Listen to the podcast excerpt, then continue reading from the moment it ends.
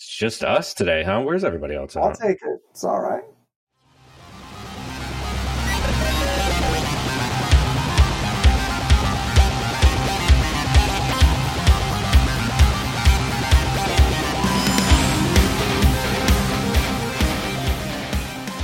Hello, everybody, and welcome to another edition of Black Hills Information Security talking about news, or as we like to say, it's now the official post Wild West Hacking Fest wasteland because I am literally just joined by Ralph and Ryan. Not that that's a bad thing. Not that that's a bad thing. Like literally everyone else is just like hungover from the con last week, and they're like, "There's no news happening this week at all." So just kind of wiped out, I guess. But you know, I'm sure next week we'll be back up to our full numbers. We also have some other co-hosts that are having internet issues. It's just the week after a con. It's Maybe some people took vacation. Some people yeah. take vacation, slackers, yeah. but uh, losers. But yeah, losers. Um, but uh, but no, I, I, think we do have some good stories. Uh, Ralph, do you want to start us out with the first story that you want to talk about? I mean, considering half of them are Apple. Oh my god, yeah. So I mean, we can we can shoot off the uh, the Apple um, Apple funsies. So the first one we got here is uh, the zero days, right? So three zero day iOS vulnerabilities, and it's really so. The let's just uh, describe what this is. Really, this is a critique of Apple's uh, disclosure program and mm-hmm. Apple's kind of like lack of wanting to be either part of it, pay out researchers, so on and so forth, um, or just not communicate very well. And um, I guess there was a, a couple zero days in the, um, uh, it's called Game Zero Day, and disclosed a bunch of information, including Apple ID, full name associated with it, authentication tokens, a bunch of fun stuff.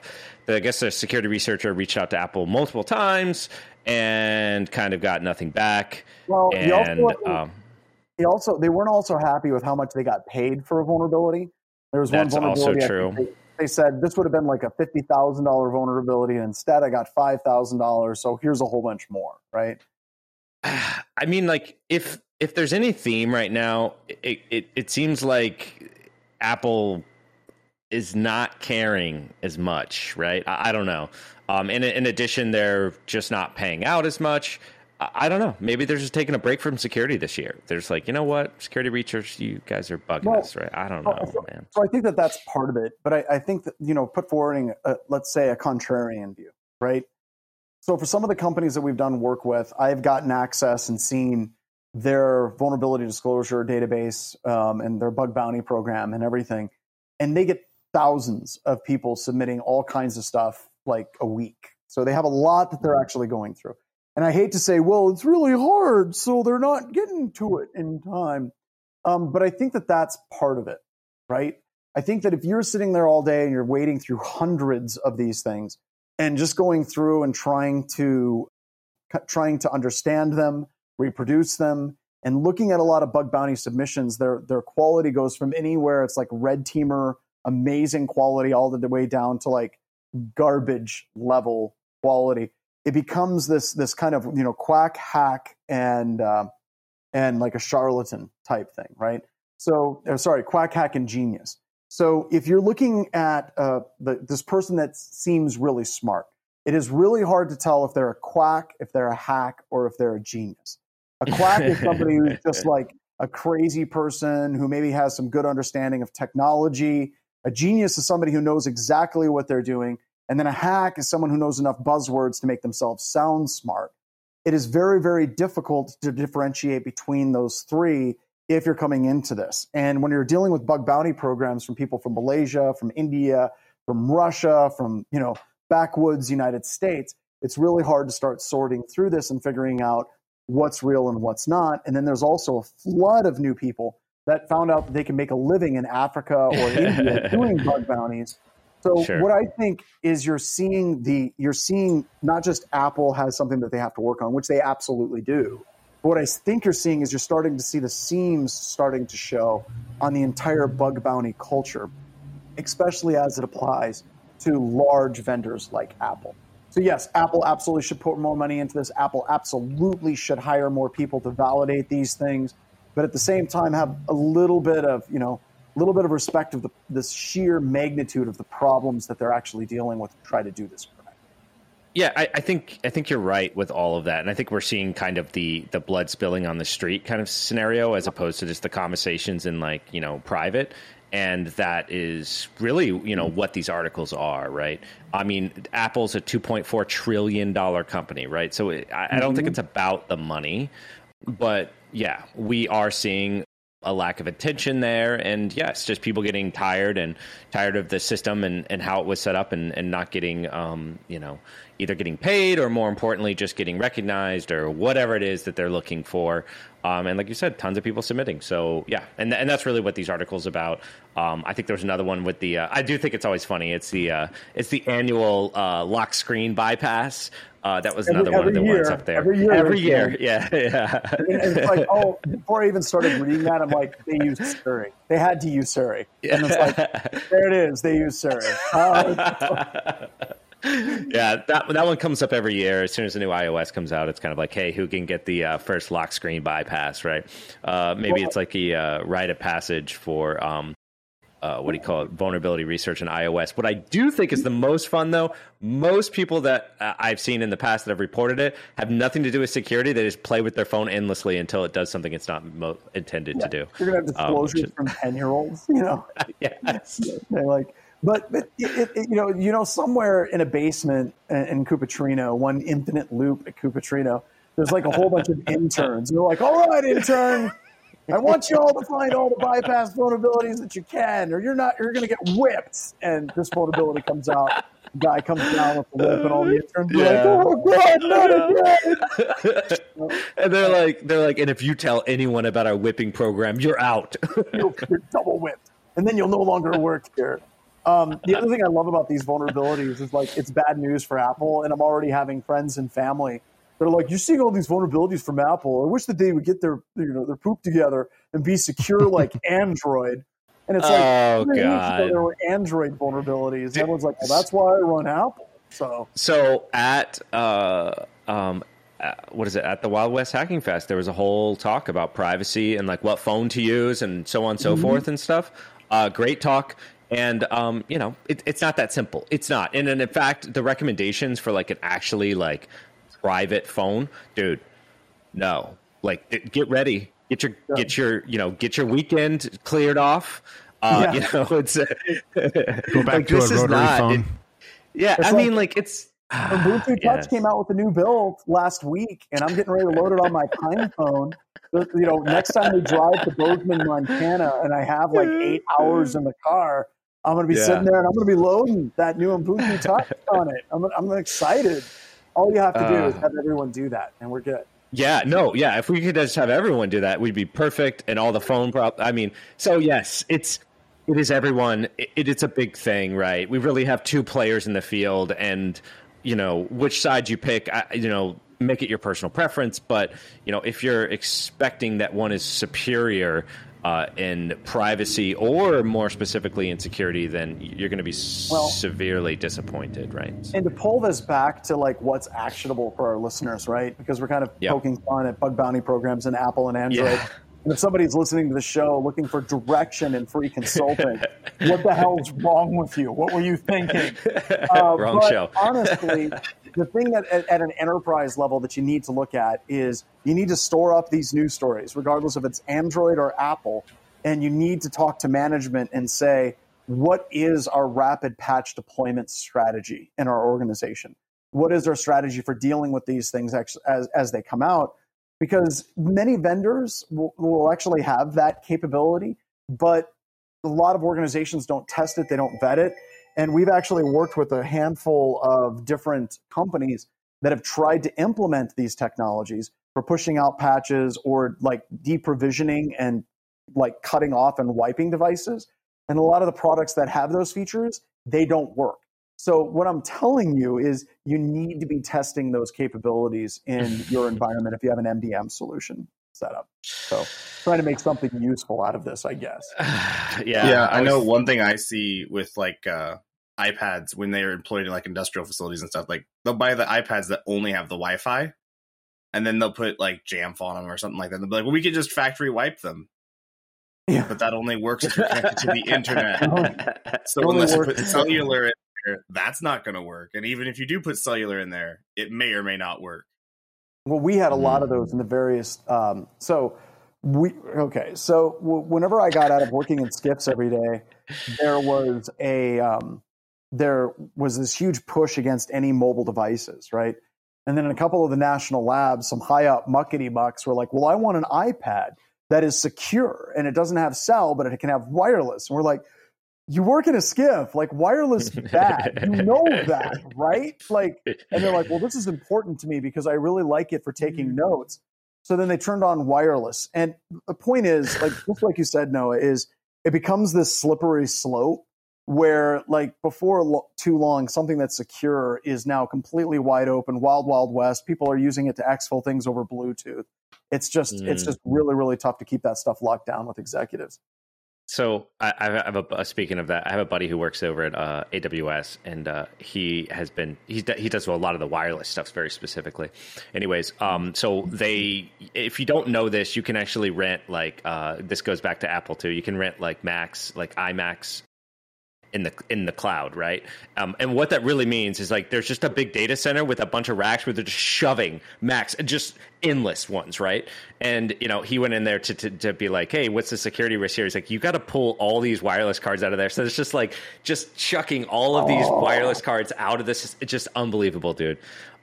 Just like at the scale that they're dealing with with that kind of uh, you know hardware and uh, pulling out wireless for security, it's it's wild, dude. So- I, I, got another story on, on, on a whole bunch of Apple computers in a hey Jeff joined, so he's not just on text. Um, wow! Hey, don't say anything when I show up, John. But Jeff joins and he gets a just a whole applause. I don't see, I see. Jeff all that much. Oh. yeah, no. it's it's it's nothing you. It's nothing personal. so sure, sure. One of my hey favorite like stories of Apple computers and racks is from Randy Marchany at, out at Virginia Tech, and he tells this story where all of a sudden a whole bunch of people at Virginia Tech are working on supercomputing problems and clustering issues and they come up with a way that they can cluster a whole bunch of Apple computers together. Back, you know, when Apple was doing really, really good hardware for their desktop systems.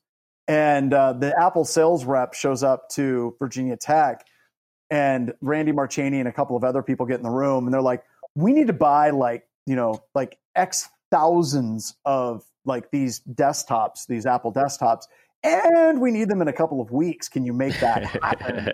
because they wanted to field the computer system to compete with like the supercomputing competition um, for like the world's most powerful supercomputer. So you could just see this this this Apple sales rep who's just like dollar signs just rolling in their eyes, right? So Apple showed up with a whole bunch of semi trucks filled with these computers and offloaded them. And I think they came in like third in the supercomputing uh, competition. This was a number of years ago, but you know, whenever, anytime anyone's talking about, you know, racks full of Apple computers, I just think of that just absolute nightmarish computer supercluster of Apple John, computers Virginia Tech. Yeah. My, uh, my life started off in, uh, in Apple land in academia running, uh, XGrid on a bunch of Expo roofs. Um, so I, I very much am familiar with those days. That was a, that was an interesting part of, uh, Apple, um, at the time, really heavily in academia. Back, back when you felt the, scared. I wonder what the exchange rate is between dump trucks of cash and semi trucks full of Apple computers. I think it's a very tight correlation between those two things. It's just a line that goes up at a 45 degree angle. One But you know, when we talk about like XGrid and Apple computers and these supercomputing uh, clusters, I, I always um, I always wonder, like, if today with Bitcoin and cryptocurrency, which we got, we can do this as a transition to another story about China. If uh, you know, whenever they're standing up these supercomputing, uh, supercomputing clusters in like Sandia and Los Alamos, they're like, "Well, how are we going to test it to make sure it's working the way that we want it to?" It's like, got mine. Like, you could mine, uh, mine some Bitcoin. You know, just throwing that out there. I'll, I'll volunteer my wallet as tribute uh, for this it's, it's a burn-in software. It's actually the official uh, burn-in for um, you know large computing um, platforms, be. right? Supercomputers. Yeah. Yep. Yep. So that so that brings us to um, that brings us to our cryptocurrency story of the week, which we have themes, right? Cryptocurrency, and then we got ransomware. So China has officially done it, guys. They've declared that all cryptocurrency transactions are now illegal. It's done. Problem solved. It's now done. It, it it's Um, done. This is, by the way, for like the seventh time that they've actually Yes. said this. So, Yes. um, But Yeah. but they're serious this time. this this article is like, or this whole announcing is like the fud of fud, right? Because then the price goes down, people buy, and it comes back up because they realize that it didn't matter that China had already said they were going to do this for the seventh time. You know, but every time China bans something, it becomes the thing you want, right? So just pick it out. Thi- This gets into one of our continuing themes that we've talked about with like cryptocurrency, where nation states are trying to shut down like SUEX, which uh, we we tried to stop that. You know, it's ran out of Czechoslovakia and ran by Russians, and China's doing it. I'm convinced that what China is doing is they're manufacturing little mini crashes so that the people that are running China can buy on the dip, and then they can come up. and take advantage of it. Um, but the, the, the reason why I think that this is interesting is China is basically saying this is used for illegal activity. It is now an illegal activity. But, and I've, I've heard this argument from a number of people when it comes to like cryptocurrency. They're like, well, cryptocurrency is used by criminals. Uh, Kevin Mandia has said that. If you're buying into cryptocurrency, you're supporting criminals. And you can say the same thing about cash. And if you look at you know transactions of actual dollars, and you look at the FinCEN files uh, from like BuzzFeed's, which they won a Pulitzer Prize for, like the banking system is literally laundering trillions of dollars in dirty money, and it has nothing to do with cryptocurrency whatsoever. So there's a lot of times I wonder: Are we actually trying to solve a problem, or you know, are we just taking on a technology? You know, you know what's funny about that too, and I'll, I'll I'll follow that up and say that multiple major banks have gotten publicly caught doing what you're saying, like helping launder money for criminal uh, enterprises. They were slapped, yeah. slapped with a fine. Okay, go on their way. Go on your way. Keep doing what you're doing. Okay, Yeah, don't do you, that you got again. caught. Don't do that again, or we might fine you. Yeah, and Well, but that all are that all boils down to the fact that banks are useful to other people as well. I mean, it's like the same because we could say that we could the, the, the easy solution on ransomware. Here, I'm going to just tell you this right now. Easy solution to stop all ransomware. We just ban the entire internet. Like Done. just shut it down.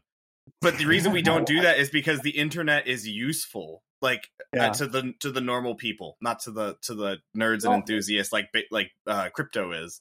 But So- crypto is not just for nerds and enthusiasts. If you go to a lot of not. countries in uh, Africa, Southeast Asia, coins.ph for the Philippines, you know, there's now people in some of these countries that don't have stable financial institutions that are using cryptocurrency as their financial system. Okay, I Um, should, I should have actually specified. The banks and the internet are used by the people who make the rules. Oh, okay. Oh, cool. Oh, cool. that makes perfect sense. Yeah. yeah, well, yeah, yeah, yeah.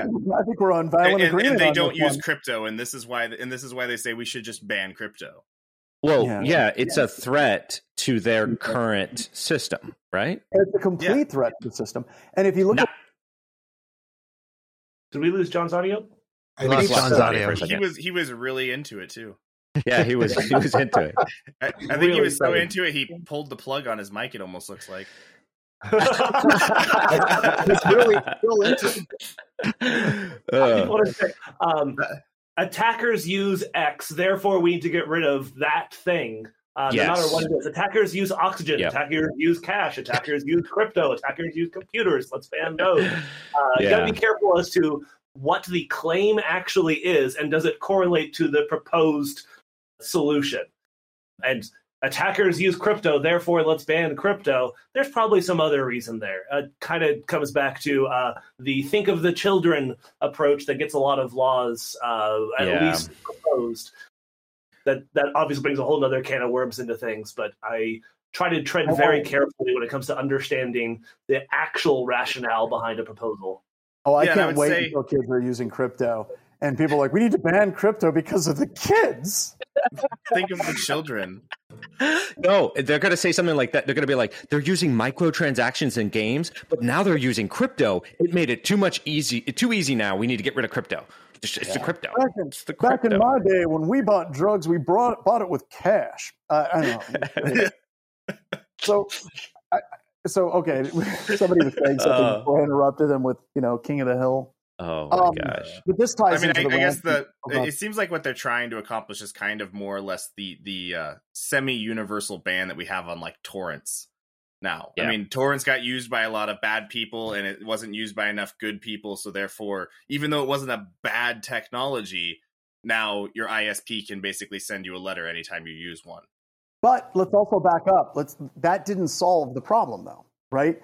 You know, right. what ultimately solved the problem was Netflix and the ability to buy media very quickly, efficiently, and easily and legally online, right? Right. Um, so if you're like, well, I can buy this game for 250 or I can try to pirate it, I'm just going to buy the game for 250, right? Or if I'm trying to watch a movie, I can go to Amazon and like push play. It just makes it very, very, very easy. Oh yeah, um, do so. That just I, seems I like kind of what they're trying to do with crypto in in that case. Is they're trying to push it to kind of that same fringe area. But yeah, well, and I but I don't think that's going to work as well in this situation. Oh no, right? I, I don't think so. I don't think so well, at all. you know, the the amount of money that China spends on on the power of consumption alone. I mean, at 67%, do you think that might have an influence on, on maybe the why? Uh, just how much cash they're throwing at the problem? Well, and they're probably subsidizing it too. And they're like, hey, there goes oh, all of yeah. power.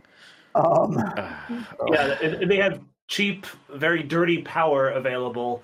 Uh, and kind of first dibs on a bunch of GPUs. There's a bunch of miners that are uh, buying pre-built laptops and such, buying them at retail, and it's still better than trying to go on the scalpers market for GPUs. So I, I don't think they're going to change the economics of this. So it turns out when you ban something, when you make it illegal, it doesn't magically all stop. Um, I, I, doubt this is going to make a huge difference in how much crypto is mined inside of China.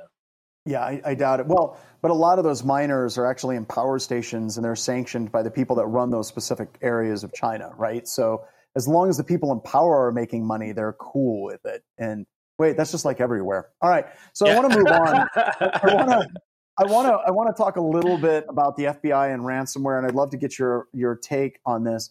Um, but for three weeks, the FBI actually sat on a key that would have decrypted uh, ransomware in about 1,500 networks. And you know, I, I think that this is this is one of those things you can go either way. There's people that are like they absolutely should have released that immediately, and then there's the other side. It's like you know, means and methods. You know, if you know, if you release this information, then the people how did you, you get it?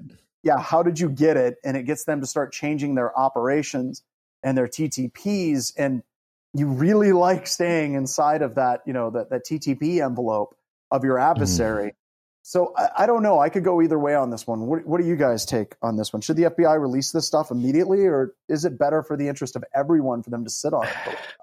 I, I mean, this goes um, right towards just being able to attribute this is this is like pretty much tradecraft 101 for uh, however your intel where your intel's coming from. So and that's really what they were protecting right?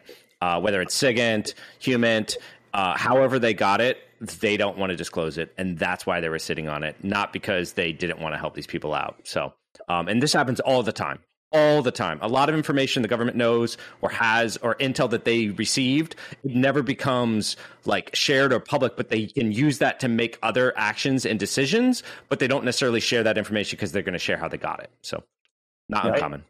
Matt Toussain did a great rant on this not too long ago. Of oh. in the private sector, we are extremely quick to burn uh, our intelligence sources, like kind of by instinct.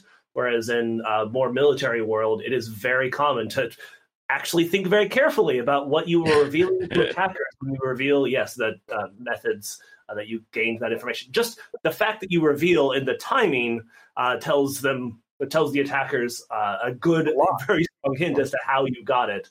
Uh, so you can't just have a key come out of nowhere. You are going to reveal something to attackers. Yeah. yeah. The other thing is, even if they did reveal the key, the the FBI, I think, is completely. It's impossible for them in any government agency just to like quietly post the key somewhere or give the key to somebody else. You know, they've got to have a freaking press conference.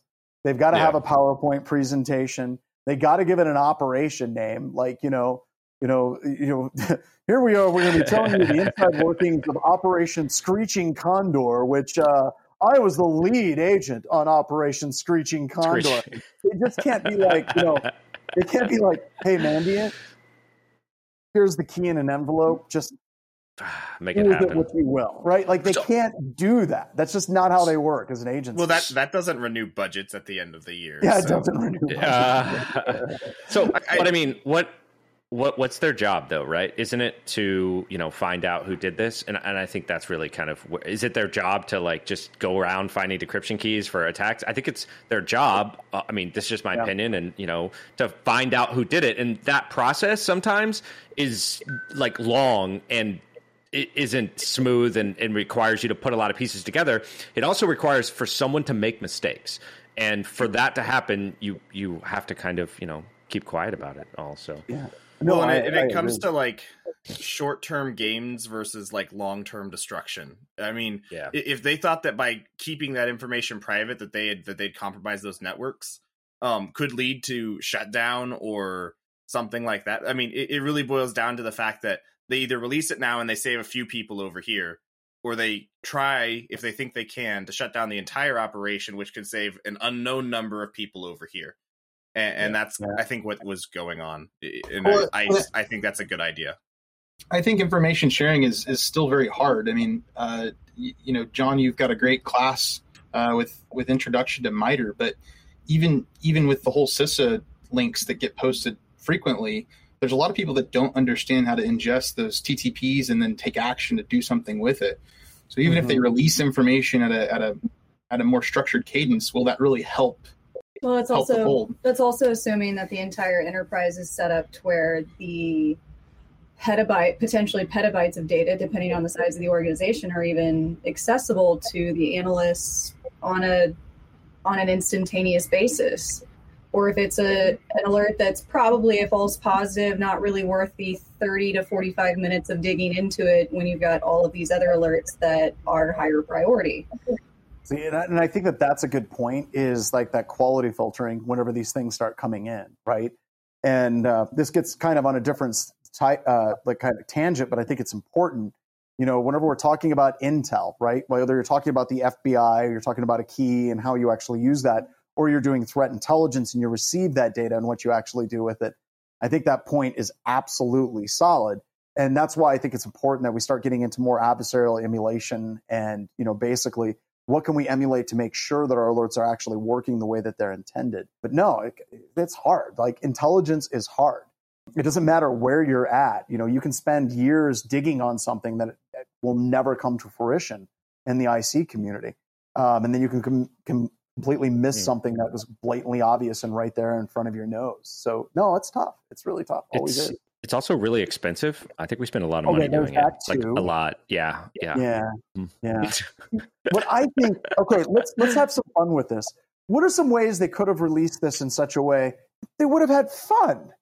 Like, I'll give you some examples. This gets into psyops. So you have this key, right? Let's say you were able to hack into a computer, you were able to get access to the key to decrypt all of these different things. There are some different ways that you can do that, right? Like you could, from that computer that you have access to, just have that user account email it to you with an email that says, I really want to help the FBI and I'm really looking forward to actually working with the FBI in the future. You could release that. You could say that you received it from the leader of this particular group and he was talking about how he wants to cash out and leave everyone else in the group behind. And the point is with PSYOPs, if you can release it in such a way that creates this discontent within the criminal organization itself, you get these amazing and fun fireworks after you do that. Oh, too. yeah.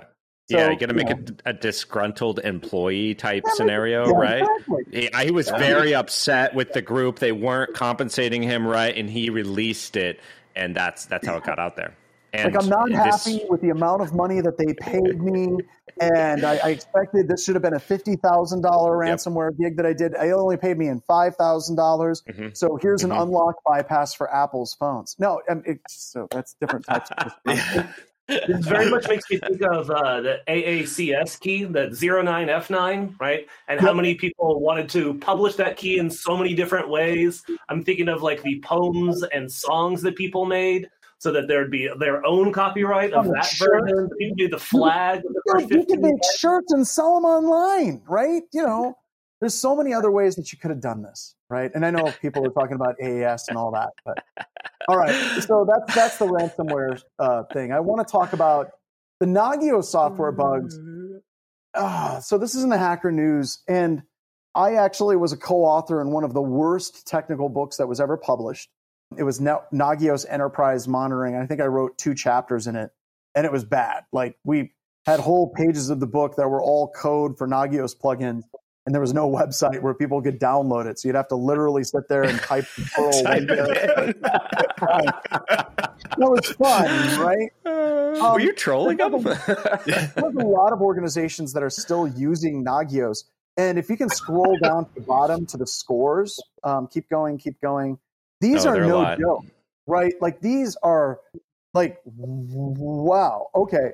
Um, so with this, like we have an 8.8 score, 9.8.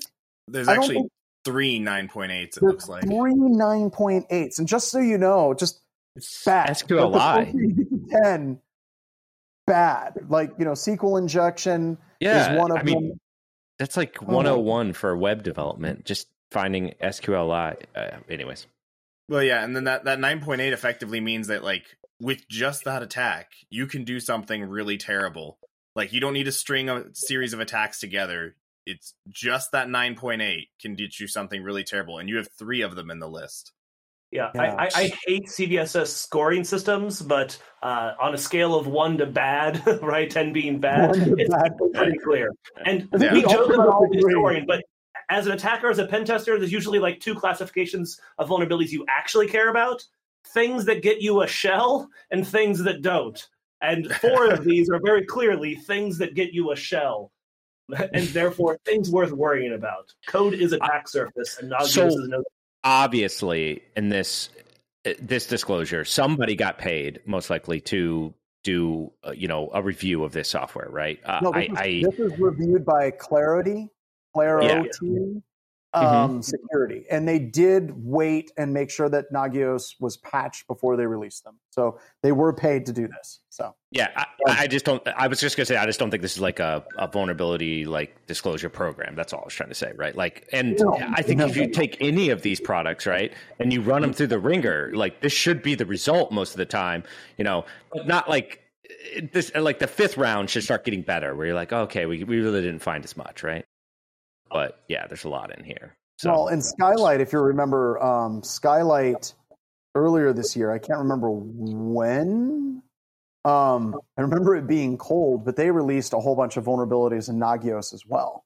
Um, so I don't know if Nagios is actually hiring these firms uh, to do this, which maybe that's that's a good play. Maybe they're you know hiring firms to look at their software and they're releasing these patches and these updates. I hope that's what's going on in this situation. I, I agree with you, John, but I will say this, right? SolarWinds, much bigger, probably more paid, and they had just as bad as stuff in it. So I, I don't know, man. We're all screwed. It's I can't give you any good light. I, I, think uh, if you want, if you want to take away from it, it's that there will always be some initial access mechanism. You're never be one O day away from a breach. This is why we focus on post exploit attacker actions and yeah. detective pipelines, and not just Let's prevent oh, all the God. things and then never monitor ever again. Oh God, we so earlier this year we had a customer where we did an external and an internal, and like all of the internal vulnerabilities, they had a whole bunch of highs and criticals, and they basically were like, "Well, none of these are highs and criticals," and we're like, "Wait, wait, wait, what?"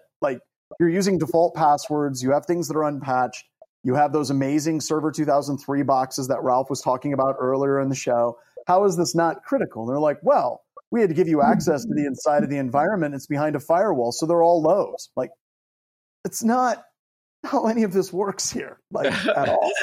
Uh, yeah, that happens all the time. Not necessarily the denying of the vulnerability severity level or whatever, yeah, but you'll get on. You'll, yeah, you'll you'll you'll get you'll see a perimeter and it'll seem buttoned up, and there's not really much there. You get access to the internal, and it's like just a shooting gallery, like the Wild West out there, right? It's just you know guns blazing. I'm like, you're one one bad payload, one bad attack away from just total destruction, right? Um, so it really is something you have to consider. Just having good external security is not going to fix that internal problem. So. So speaking of internal problems, trying to get through this because we got really, really wrapped around the axle in crypto. Um, so this is one of those things I know Jeff is going to love. You know, Jeff, whenever we're, we're teaching, we like talking about real mode versus protected mode startup on Windows systems. And whenever it's, oh, so let me explain the difference. So, whenever an operating system starts in real mode, you can access any part of the memory of that operating system. Um, so, if you go back to Windows 95, you could have a program that could hook into another program and change its memory contents. And with Windows XP, I believe SP2, they actually implemented protected mode memory across the entire operating system. And uh, the reason why this matters today is you can actually install and create rootkits that whenever the operating system starts, it goes through real mode memory for a brief period of time, and then it transitions into protected mode. And when that operating system runs in that real mode memory, where you can access all the different areas in memory, a bunch of boot kits have the ability to actually reach in and disable things like mandatory driver signing um, and things of that nature so that the malware can continue to load and can continue to run. So, one of the things I think is really cool is we have this story. A new bug in Microsoft Windows could let hackers easily install a rootkit, which is funny because Microsoft already released the application compatibility toolkit. That's a whole nother story. We'll get into that here in a little bit. Um, but this is actually a weakness in Microsoft Windows platform binary table, which, Jeff, I don't know about you, but I got kind of a little bit excited because I didn't even know what the hell that was. Uh, a whole so, new world, fantastic point of attack surface. Yep, it, it is. And specifically, what this does is what this particular table does is it allows the yes. boot firmware to provide Windows with a platform binary in the operating systems as far as what can execute. So what happens is it allows you to have your, your motherboard manufacturer point to sign binaries for that BIOS in or that firmware U, UEFI. So it allows it to execute. So what happens is you can actually hijack this table so that your rootkit is actually running at a level of the same level as like a ROM for UEFI and allows you to run untrusted binaries um, to allow them to execute. So well, this is like hilarious. I wasn't actually re- uh, pre-reading the links, and I was furiously googling because I'm like, I'm pretty sure there's a way in UEFI to have a binary that Windows executes, like uh, that the OEMs can provide, and turns out it is WPBT. Uh, I did yep. just share in the private chat the drop WPBT uh, on there we go on GitHub, uh, which is one way to remove those. You could also use it to audit inside your environment. But yeah, anytime there's a built-in non-Windows persistence mechanism that go mm. ba- goes back and affects Windows, that's that's huge. Um, yeah. It means you don't have to have like custom BIOS that you flash. It means you use the uh, the feature instead of using a bug or writing your own BIOS well, extension. and it used to be, you know, back before like bad BIOS, the idea was if you could actually completely overwrite the BIOS with your own malware. Um, and I can't remember who's the the instructor out in Europe. Um, it's not maybe it is Raul but he basically was creating rootkits that would run inside the firmware of network cards. And I feel bad because I can't remember his name. It's total brain fart. But this is interesting because, like you said, it's not like you're completely changing out the firmware. You're basically just hijacking parts of the firmware. And that's all that you need to do to allow it to get it to execute and run properly. Was that uh, Dragos Ruiu 2013 or so? That was I don't, uh, no, no, Dragos, Dragos is the one he was he was talking about bad BIOS, where it was basically communicating over uh, the speakers and microphones for air gap networks.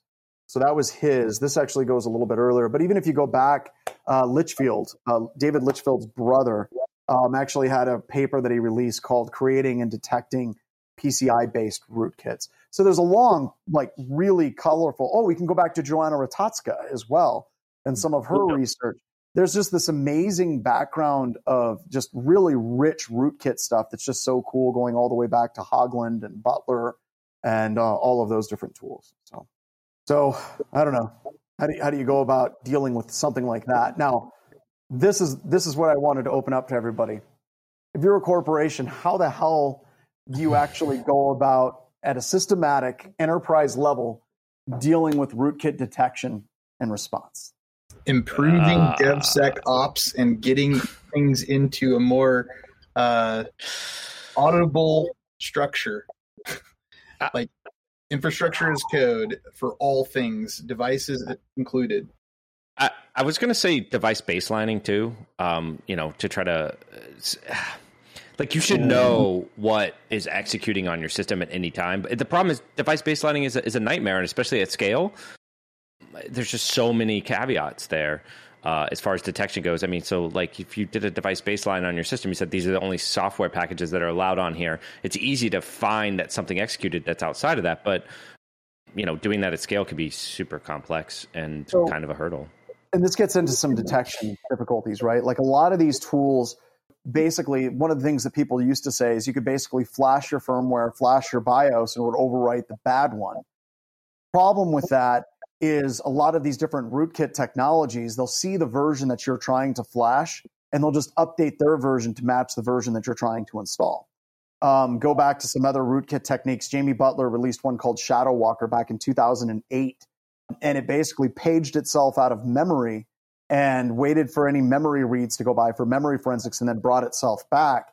And it's funny because you talk to people and they're like, well, no one's ever detected these types of rootkits in the wild and that doesn't sit well with me, right? Like, have we not detected these things in the wild because they're not heavily used, or have we not detected these things in the wild because nation state level attackers that are actually using them are, it's that advanced that it's very difficult to detect. Uh, CZ Adanki, I mispronounced that, I apologize, talked about Windows 11 and Trusted Platform Module 2, and that gets into basically trying to trust the actual software that's running on your firmware on your computer system, like your processor, uh, memory management unit, things like that. But this particular attack is one of those types of things that has a very, very good possibility of bypassing that type of control uh, that's put down on it. So don't, don't, get me wrong, TPM and trusted awesome. boot chain are great things, 100%. They're not a 100% panacea.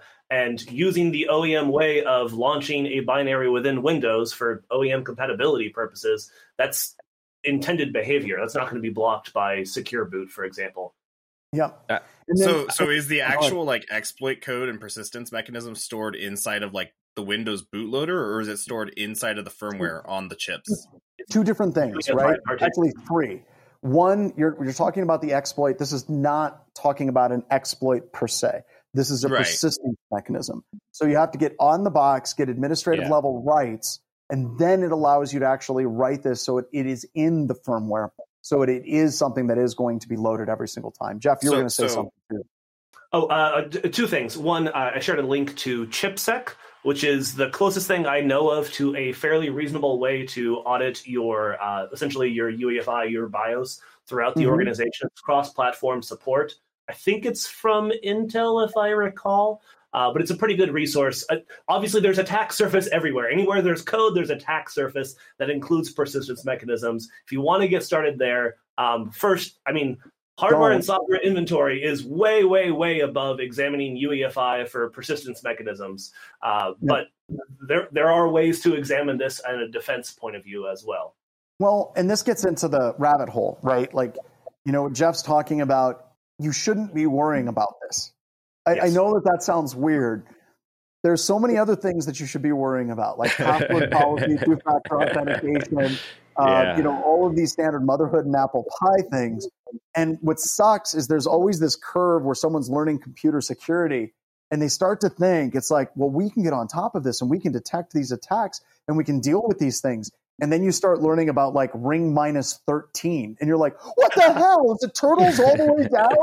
And there's some guy with a beard that's like, yep, turtles all the whole way down. It's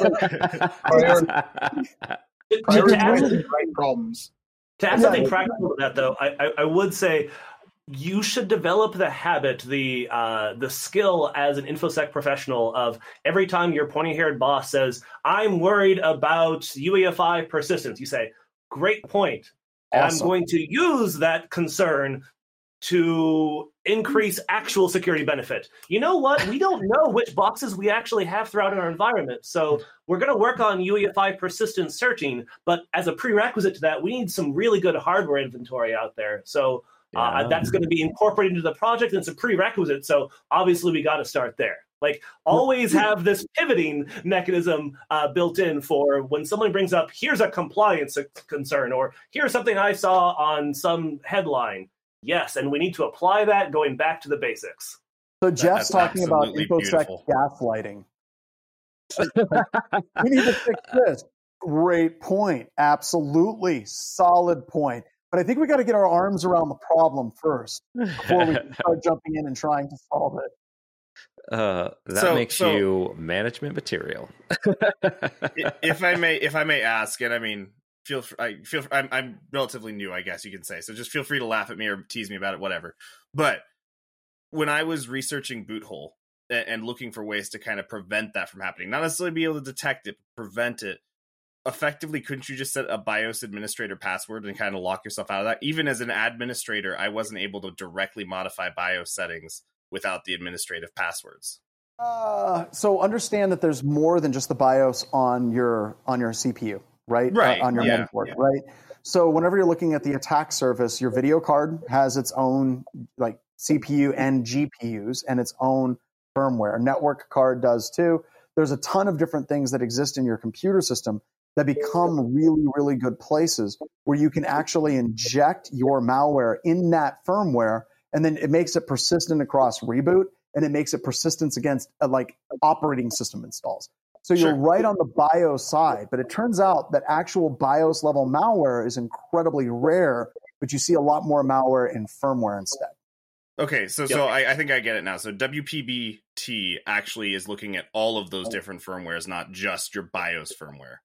I'm gonna. I believe so. I believe it's actually checking to make sure that all that software is digitally signed by the proper vendors. Jeff, is my, is that correct? I don't think it's just. Yeah, I, I, think um, as we move to UEFI, the, the attack surface got more complicated as things tend to do over time. Uh, you're right in BIOS protecting like BIOS access, but the problem is UEFI is also a file system of essentially executables. I mean, literally yep. Windows PE executables. Sure. And it's writable once you're admin inside of Windows.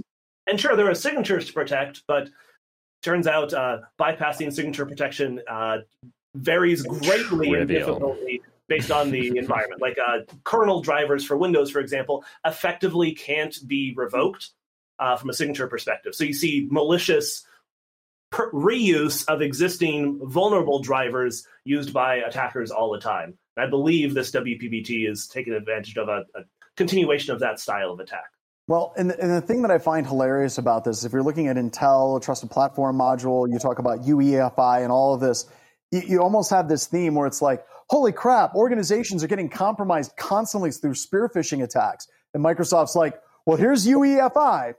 Okay, that's odd. Um, still, 95% of the attacks are spear phishing and password sprays and all these things. And Intel's like, here's trusted platform module.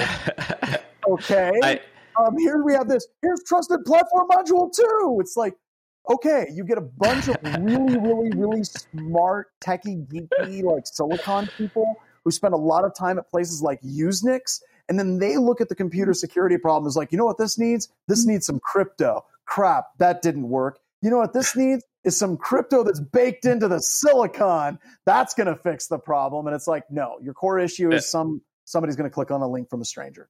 I do think one last thing about this is that this whole rootkit idea and the, at the BIOS level and all this other stuff, these are pretty advanced. And there's this like 10 stages down the line like and a lot of times when i'm doing a red team or even thinking we don't even go this far because no. we first we didn't need to and second of all i don't want to have to explain to the customer how to remove this thing right? Because it could be a whole process and like it's just it's just like it's it could be you know and they're like you still have access. We've been trying to get rid of it for three months. We're like you just need to do this. They're like we had to wipe the whole th- we burnt the computer you know? Um but still though it's just this attack like you said, John, a ton of other issues, right? Before you get to this, right? So maybe let's th- let's think about those first. Even though this is important and we should talk about it, but you know, this isn't what I would lose sleep over. Let's just put it that way, so right? If you want a frame of reference, like if you're going to start chasing the turtles all the way down, I want you to know that outside of Sandia uh, National Laboratory, if you're in Albuquerque, you can actually see this line where there's this big barbed wire fence that's going around a secure area. If you get in a car or a Jeep and you ride out in the middle of that area, which by the way, you, you can't unless you have somebody escorting you and you have a badge. They have like a tent and they have buildings. And in these tents and in these buildings, they have a whole bunch of decommissioned hardware that at some point they believe has been compromised or it's been retired or whatever reasons. They aren't using these computers anymore. For the United States government, for highly classified computer systems, if they believe that that system has been compromised, the only solution, the only solution that's available to them is to completely decommission the entire platform.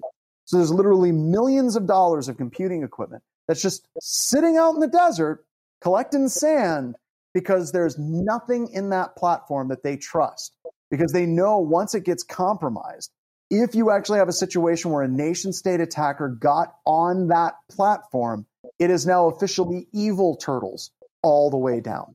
So maybe that'll help you sleep better at night. Yeah. My so wife and I are watching uh, the Alien series and nuke it from orbit. It's the only way to be sure. Uh, really, like, for, for, top tier secrets, sure. D-ban probably works fine, but in all honesty, top tier secrets they D-ban and do the trim control, and then physically grind the hard drive if it's spinning disk, and then keep the ground up remains, possibly melting them.